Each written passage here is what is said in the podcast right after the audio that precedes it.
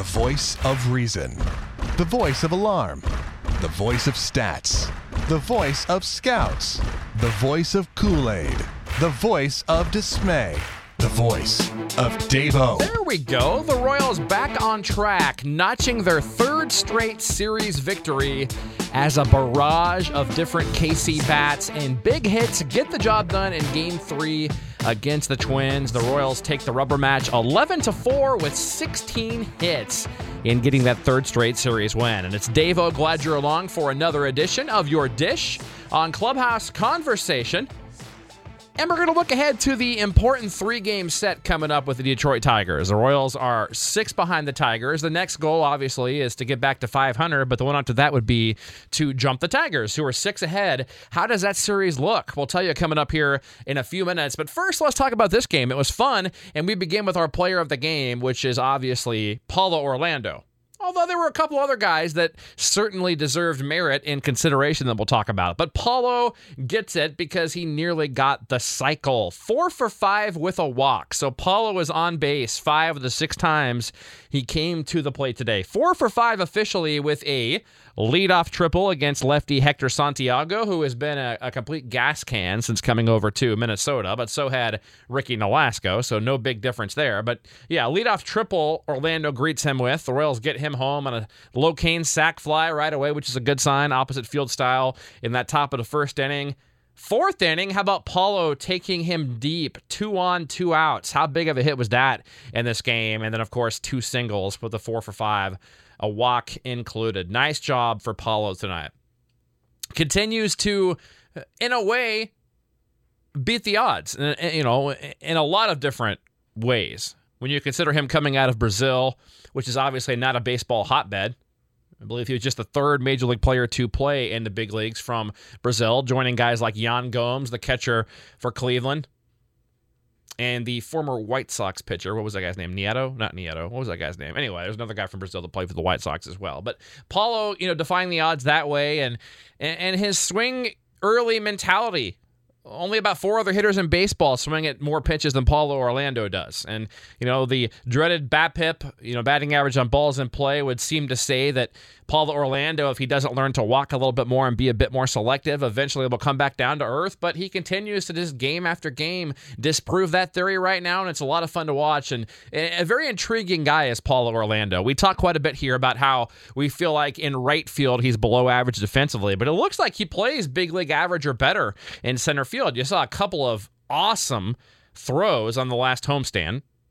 You've seen him run down some balls in the gap, and he looks pretty good out there in center field. I would say below average in right, but he definitely you know center more of his natural position, the position he played more in the minor leagues. Looks very comfortable out there. So uh, if he continues to play plus defense and center, you know, there's been rumblings that Lorenzo Cain might be the most tradable of the Royals pending free agent bats, you know, pending being at the end of 2017. I mean, the guys like Alcides Escobar, who the Royals will pick up his option, and Hosmer and Moose and uh, Cain and uh, you know, a number of those guys that are in the last year of a contract next year. A, a decent chance that the Royals do want to get a starting pitcher or another arm they'd probably have to deal one of those guys to do that because there's a brutal free agent class, not much there in the realm of starting pitching, and the little that there is there is going to be out of the Royals' price range, especially with arbitration knocking the Royals' payroll further north than it already is, and some other backloaded contracts as well. So, you know, uh, Paulo Orlando, a guy that's very important going forward for this ball club, and glad to see Ned put him up in the leadoff spot, get him the most at bats possible. Also, he'd be what number four in the American League right now, and in batting. You know, Jose Altuve obviously going to win the batting title that kid, it rolls out of bed and gets three hits every game, except for today, the one day I play him on DraftKings. but you know, Paulo Orlando, a very, very important player. It's good to see him playing well, and he really does allow the Royals to do a number of things going into next year as far as massaging the roster, trying to get yourself another arm because the Royals are going to need another good starting pitcher, another guy similar to Ian Kennedy this year or what Edinson Volquez was last year to go along with Kennedy, Ventura, Duffy and then either Minor, Vargas, Young. Strahm, Mills, those guys will be competing for that fifth spot next year. So the Royals will need to get one more arm, and if they can deal a guy like a, a Cain or whoever, that would be because they feel comfortable with what they have in Paulo Orlando and some guys coming up in the minor leagues that could play the right field, such as Jorge Bonifacio. Maybe they move out Hunter Dozier. Uh, I don't think Cheslor Cuthbert's going to play at a corner outfield, but you never know. With athletic as he's been, I believe, uh, you know, I believe he and Moose will split third base with Moose playing 75 to 80 percent of the games at third, Cheslor DHing some, Um, playing second a little bit. But that's a different topic for a different day. The point being, nice game by Paul Orlando, and it gives the Royals some nice roster flexibility going forward. Now, we mentioned Alok Cain a second ago. He's doing great today. How about four for four with three RBIs and two runs for Lo? Alex Gordon continues to get that batting average going north and appears to be turning back into Alex Gordon, having better at bats, hitting the ball harder, two for five. With a run today, Alcides Escobar. Very nice at bats. Three for five with two RBIs and a run. Even Christian Colon scores twice without getting a hit or a walk. The Twins are brutal on defense. My God, it was like watching the bad news Bears out there on defense. What was that? What do we see? Uh, you know, there there was could have been five errors really on the Twins infield defense. I mean, it was just like if they weren't having the ball go through their legs or deflect off of them, they were bobbling, bobble. Even like the the plays of routine that were made were like, you know, you're holding your breath if you're a Twins fan. So, you know, it, it, just shows you right there when you give teams extra outs and give teams extra opportunities. That's what the Royals used to do for all those years. People used to always say, you know, the Royals the last couple of years have kind of are, are, are kind of what the Twins used to be. Remember back in the '90s, if you're a longtime Royals fan, or even the early to mid 2000s. You'd go into the Metrodome and you'd be like, man, this is a ghetto ass place to play baseball, right? It's a horrible stadium to play baseball in. Horrible, right? And the Twins would have a roster full of guys that you'd be like, oh, this guy's not good. This guy's not good. They lost all these really good players from last year. Now they're not going to be good. And they'd always like hit bouncing balls and, you know, find holes and the thing about them is you were so annoyed by them, but they didn't make mistakes. They played very good defense. They played good fundamentals. They were they had athleticism. It's what the Royals have been the last couple of years. So it's kind of again, it's funny seeing the team that the you know the Royals used to be is now the Twins, and vice versa. The Royals are now the Twins and what they used to be. So kind of interesting, and hopefully that'll continue for a good while longer. The Royals owe them about eight more years until we're even of dominating of dominating the Twins. Overall, Hector Santiago gets punished. Seven earned runs in four innings, nine hits, two Ks and a walk. Not looking good out there. How about this stat? The Royals had six two out RBIs today and six for 18 with runners in scoring position. Nice job by the Royals offense. Now, pitching wise, Edinson Volquez was good enough. Six innings, two earned runs. There were four overall. Of course, a couple of them came off of the error from Eric Hosmer, but two earned runs in six innings for Volquez on five hits, strikes out three, and walks a hitter. Just typical Edinson Volquez that we've seen this year. Not the guy who was never a strikeout pitcher last year, but a guy that had the capability of going out there and having a big strikeout night. We're not seeing that too much this year. We're not seeing a guy who's missing as many bats, and we're seeing a guy who struggles to put hitters away with two strikes and who's prone to the big inning, both in the first inning and then once you get to the middle innings. So perhaps a guy getting, you know, towards the twilight of his career, towards the last three, four years. And no shame in that. Volquez has had a great career, and I'm sure we'll have a couple of more good seasons in him. I don't think it'll be in Kansas City, though. The Royals cannot give him a 16.2 million qualifying offer after this year. But a nice job by Eddie today. Good to see him get the win. Chris Young, how about his first big league save? Three innings for Chris Young. No runs on one hit with three Ks and a walk.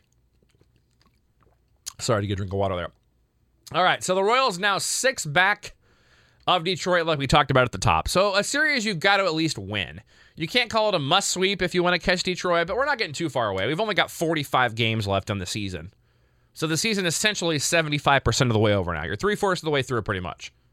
Six back with 45 to go. You got to kick it up in gear here. You want to get back, you know, you'd love to sweep and get back to 500 and back within three of Detroit, but you got to get at least two of these, and I think the Royals will. These matchups really do in my opinion, favor the Royals, all three of them. I like the Royals in all three of these games. I think the Royals will get two of them, but it would not surprise me if they sweep. I do I do think the Royals will get their fourth straight series victory though. Let's take a look at it. Ian Kennedy in game 1 against Daniel Norris. Kennedy 6 and 9 with a 3.91.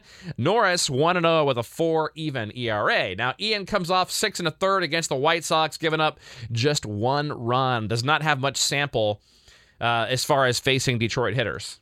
But in what he has, Ian Kinsler is 7 for 12 with the home run of four RBIs. So 583 and 12 at bats. Miggy, three for eight. Justin Upton, just three for 11, but does have a home run against Ian Kennedy. The lefty Norris will make his second Detroit start of the season. His other start was five innings at Seattle, one run last time out. Nothing special, but a guy who's obviously overcome a lot and a guy that's tough not to cheer for when it comes to Norris. The Royals have only seen him once. That was last year. And no more, no Royal has more than four bats against him, so not much to really talk about as far as history. You gotta let the Royals in this one against the lefty Norris because I, I, I just like Ian Kennedy. I'm a big fan, even though there's, uh, you know, I, I, started off thinking he was a, the steal of the offseason the first few months, and I was slightly disappointed there for a few weeks, but he steadied things back out. I mean, look at the numbers; they're not bad right? A 391. That's, that's slightly higher than you'd like. You were hoping for 200 innings and a 36 to 375 out of Kennedy. Probably won't get to 200, still has an outside chance, but certainly could get that down from 391 into the 37 375, which would be a nice season for Ian Kennedy. And I like him in that ballpark, especially against Detroit. Now, Danny Duffy, Justin Verlander in game two. Uh, you know, when it comes to Duffy, where do you even start? 9 and 1, a 2.82, the American League's lowest ERA by a starter, fourth in K per 9, best winning percentage in the AL for a starter at 9 and 1, the whip up there at the top, on and on and on. Danny Duffy, perhaps the most important, not perhaps, but the most important stat is that the Royals are 14 and 3 when he starts a ball game this year. Now, Duffy, a complete game last time out. You remember against the White Sox, one run, and up and down against him and the lineup for Detroit, really only one guy who's owned him, and that's Victor Martinez. Victor 321 with two home runs in 28 at bats against Danny. Miggy is 222 and 27 at bats. Kinsler just 217 and 23 at bats. You gotta love Danny Duffy to keep this going. Seven, we'll, we'll say seven plus innings, two runs in this matchup. And I think the Royals will be able to put three or four up against Verlander. But he has been in a complete roll. A nice rebound season for Verlander. Really is. Now, I mean, overall, uh, the 3-4-2 obviously is really good. The strikeouts are back up. He's 5 and 0 his last 8 starts with a 1.78 ERA is Verlander. Last time against Seattle, 7 innings of one-run ball.